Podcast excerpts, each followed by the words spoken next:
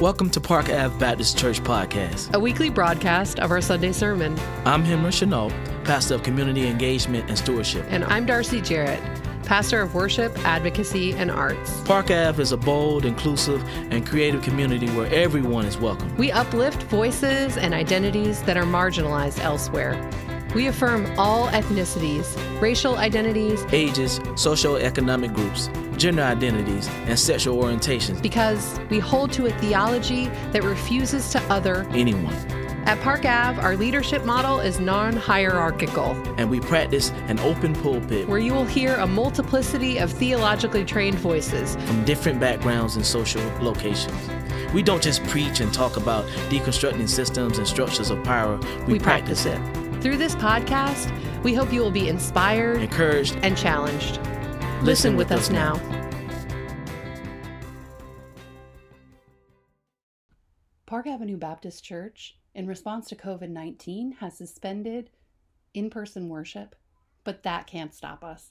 What you'll hear on this podcast is a recording of our online worship, which happens each Sunday at 10 a.m. Join us through our Facebook at Park Ave Baptist or our Instagram at Park Ave Baptist. We hope that you stay safe in these difficult times.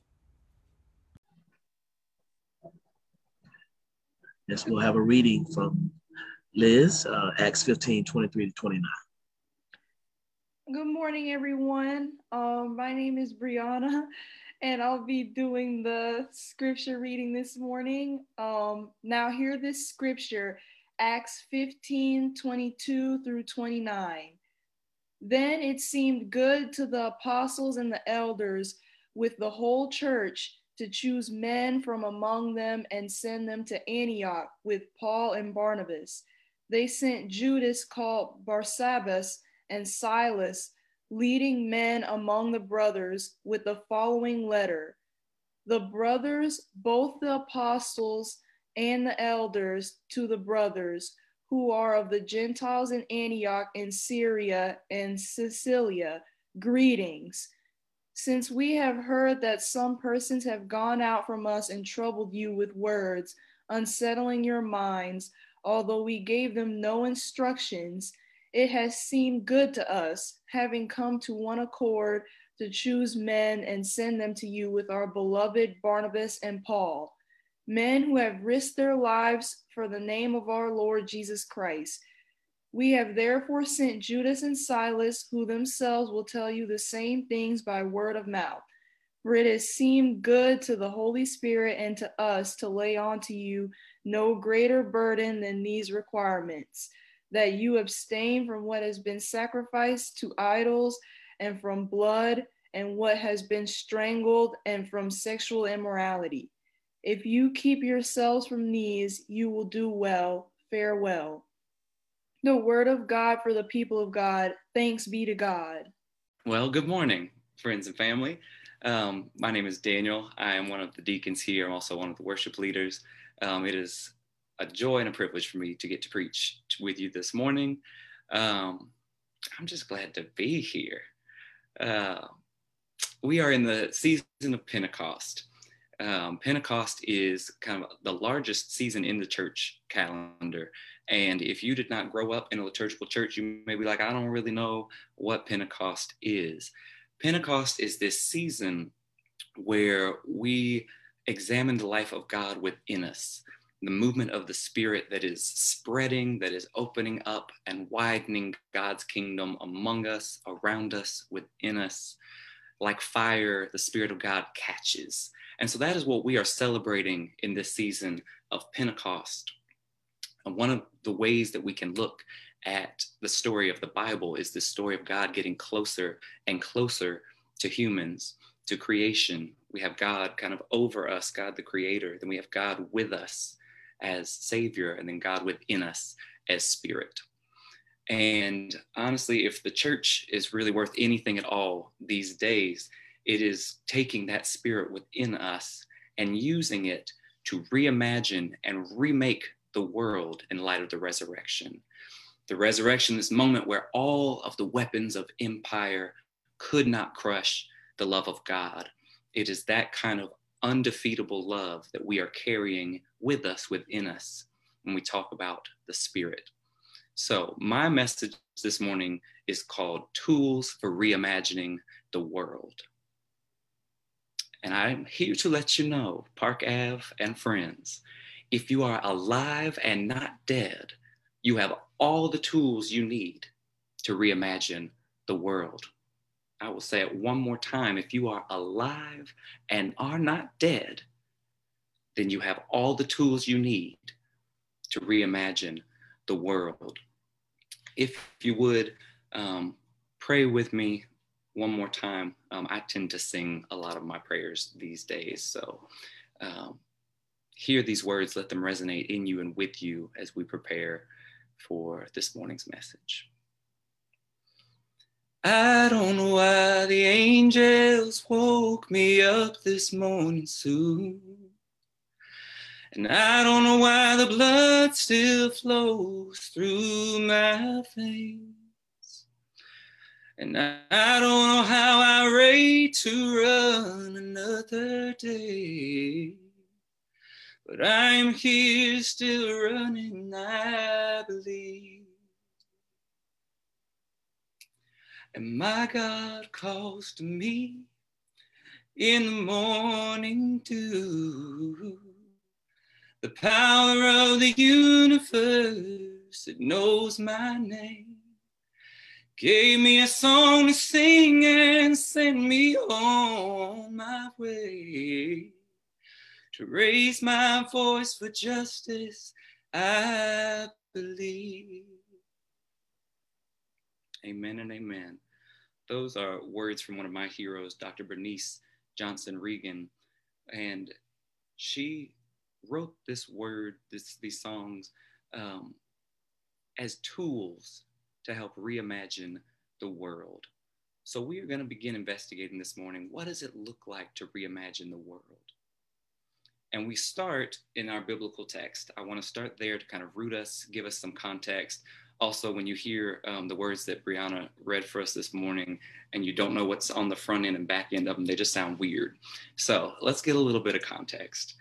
In the book of Acts, we see the church expanding and it is growing to include Gentiles, non Jewish people, really for the first time. And while that is a beautiful and glorious thing that's happening, it's also confusing and it's uh, takes some wrestling and it grates up against some folks. Judaism, by necessity, has been an exclusive faith. It is a rich culture and tradition that these people were using to preserve their identity in the face of oppression, in the face of marginalization. And yet, with the resurrection and with Pentecost, things are changing belonging needs reimagining in this moment. So, this church in Antioch is full of Gentiles. It's doing wonderfully. These folks are so excited about the gospel, about the good news of the kingdom of God coming on earth. And then we've got some folks who come in and say, hey, y'all, listen, unless you get circumcised and unless you follow the law of Moses, you cannot be saved. And so the Gentiles are real confused because they're thinking, you know, we've been kind of doing this thing and it's been great, but are there more rules we need to be following? Do we need to to get circumcised? Like that's not super exciting. The church has to reimagine in this moment what inclusion looks like, who's in. And what I love about this text is we've got a letter sent from the elders and the apostles in Jerusalem. They send it back to this congregation in Antioch and they say, It seems good to us that you should be a part of the church. It seems good to us, is the language that they keep using. We are trying something new here, and this is what makes sense to us right now. Finally, they say, It seems good to us and the Holy Spirit not to lay any more additional rules on top of you. Just avoid idols, avoid food that has been prepared violently, avoid violence in your sexuality, and you're good. You're in. Belonging has been reimagined. These elders, these apostles, this church, have reimagined the world and they have widened the entryway to faith. Folks can come in now who were not able to come in before. We are all beneficiaries of this widening, this reimagining that took place. And it's not, almost never in life is there a single permanent right answer that always holds at every situation. When things get weird, when things get tricky, when life gets tough, we work together in community to reimagine the world. And we can see within our communities what needs work. Amen. We can look around communities, whether it is globally, and we look at the relationship that we have to the earth and climate change. We can look as a community and say that needs reimagining. It's got to be remade. We can't do it how we've been doing it. We can look at our nation and we can look at racial equity and inequity in this country and say this community, this national community, has an issue. This needs to be reimagined. We need to do that work together. It can't look like it has anymore. We can look at our justice system and say, this ain't justice, y'all. This is not it. We need to reimagine it. But since we are alive and not dead, we do in fact have the tools to do that reimagining. We have the spirit within us. These tools exist already within our community. As we are so fond of saying, the answer is in the room. The solution that we need already exists within this community. So this morning, I want to talk to you about just a few tools that we use to reimagine the world. Like this church in Antioch, we are people who need to use tools to do what seems good to us at the moment in order to reimagine and remake the world. So, the first tool that we need to reimagine the world is wisdom. I love the language that these folks use in the text. It seems good to us. That's all wisdom is, y'all. It's like what makes sense to us right now. And wisdom requires humility right? We could be wrong. We could be making a mistake. We may have to say sorry. Our wisdom has grown from when we made that choice. And yet, we use the wisdom of one another. We lean on one another and say, what seems good to us right now to reimagine this situation? The second tool that we need in order to reimagine the world is love. And love is such a word that gets thrown around as to be almost empty these days.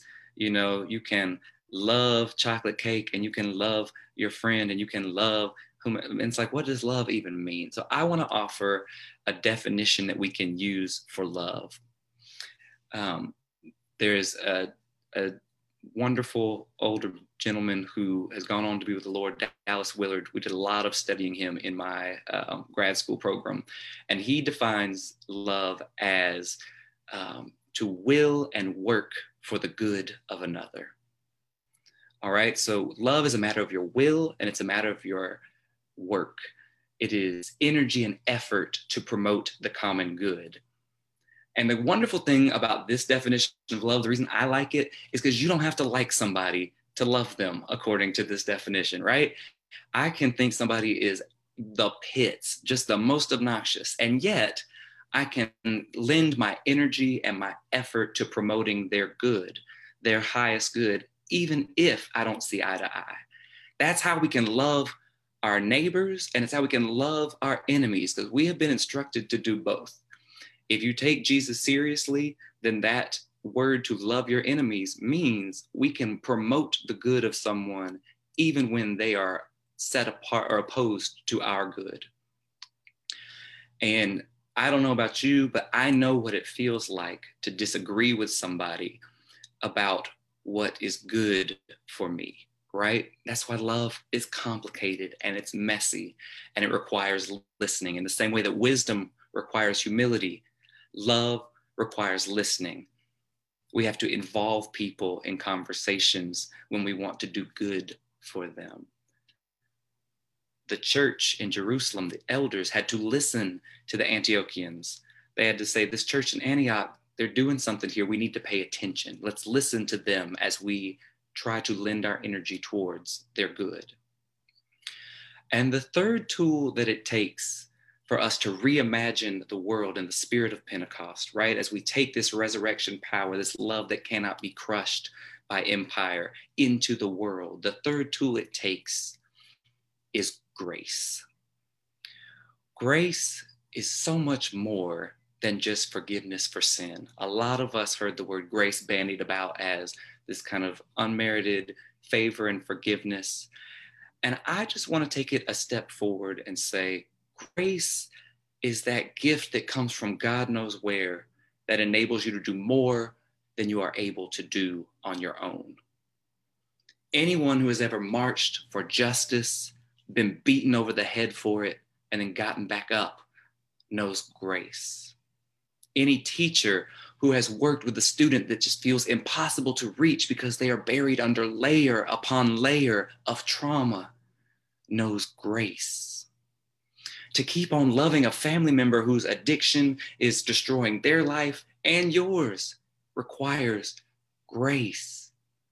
Grace is bigger than ourselves, it comes from beyond. We find it together.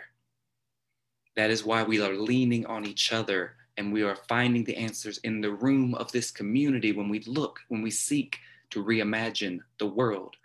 It takes the wisdom of all of us, it takes the love between us, it takes the grace that springs up from who knows where and makes it possible to do and be more than we can on our own.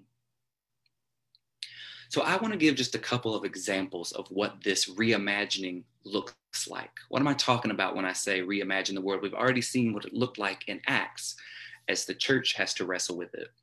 But I just want to give a couple more examples of what this looks like when communities work together to reimagine what the world can look like. The first one I want to tell you about is what's called positive discipline. So, as many of you know, I've been a teacher for the last five and a half years when I started teaching, I was introduced to this thing called positive discipline.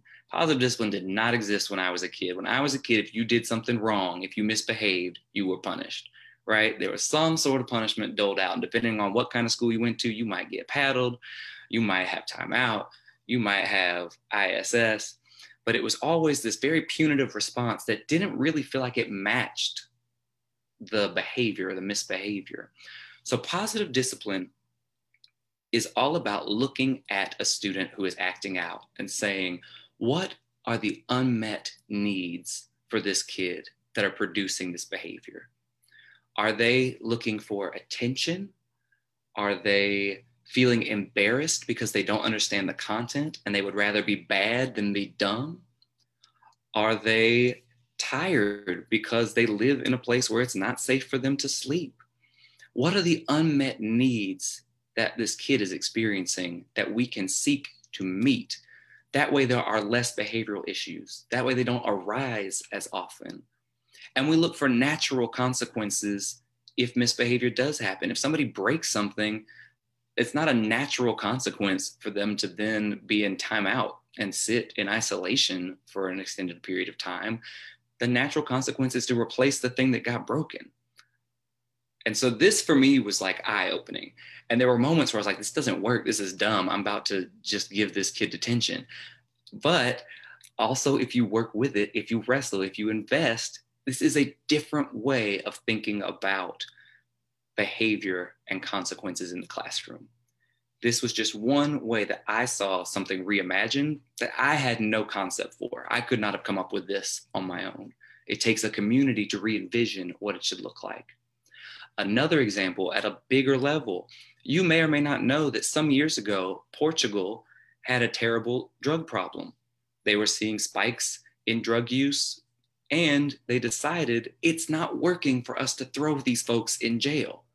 It is not working to treat this like a crime, like a crime issue.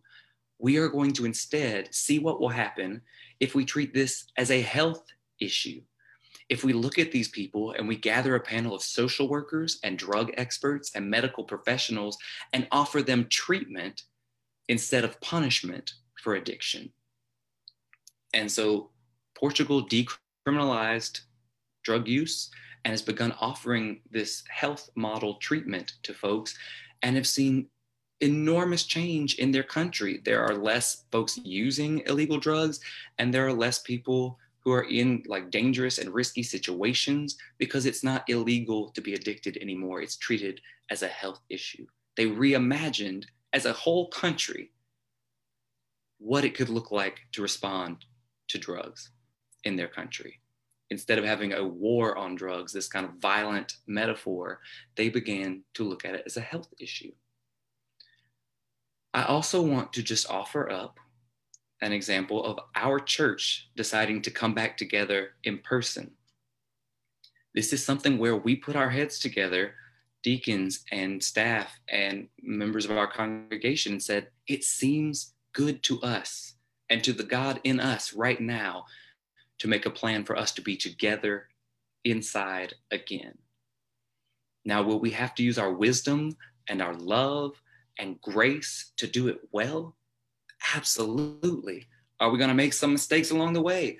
Probably. That's how this thing works. And yet, it is what seems good to us at this time.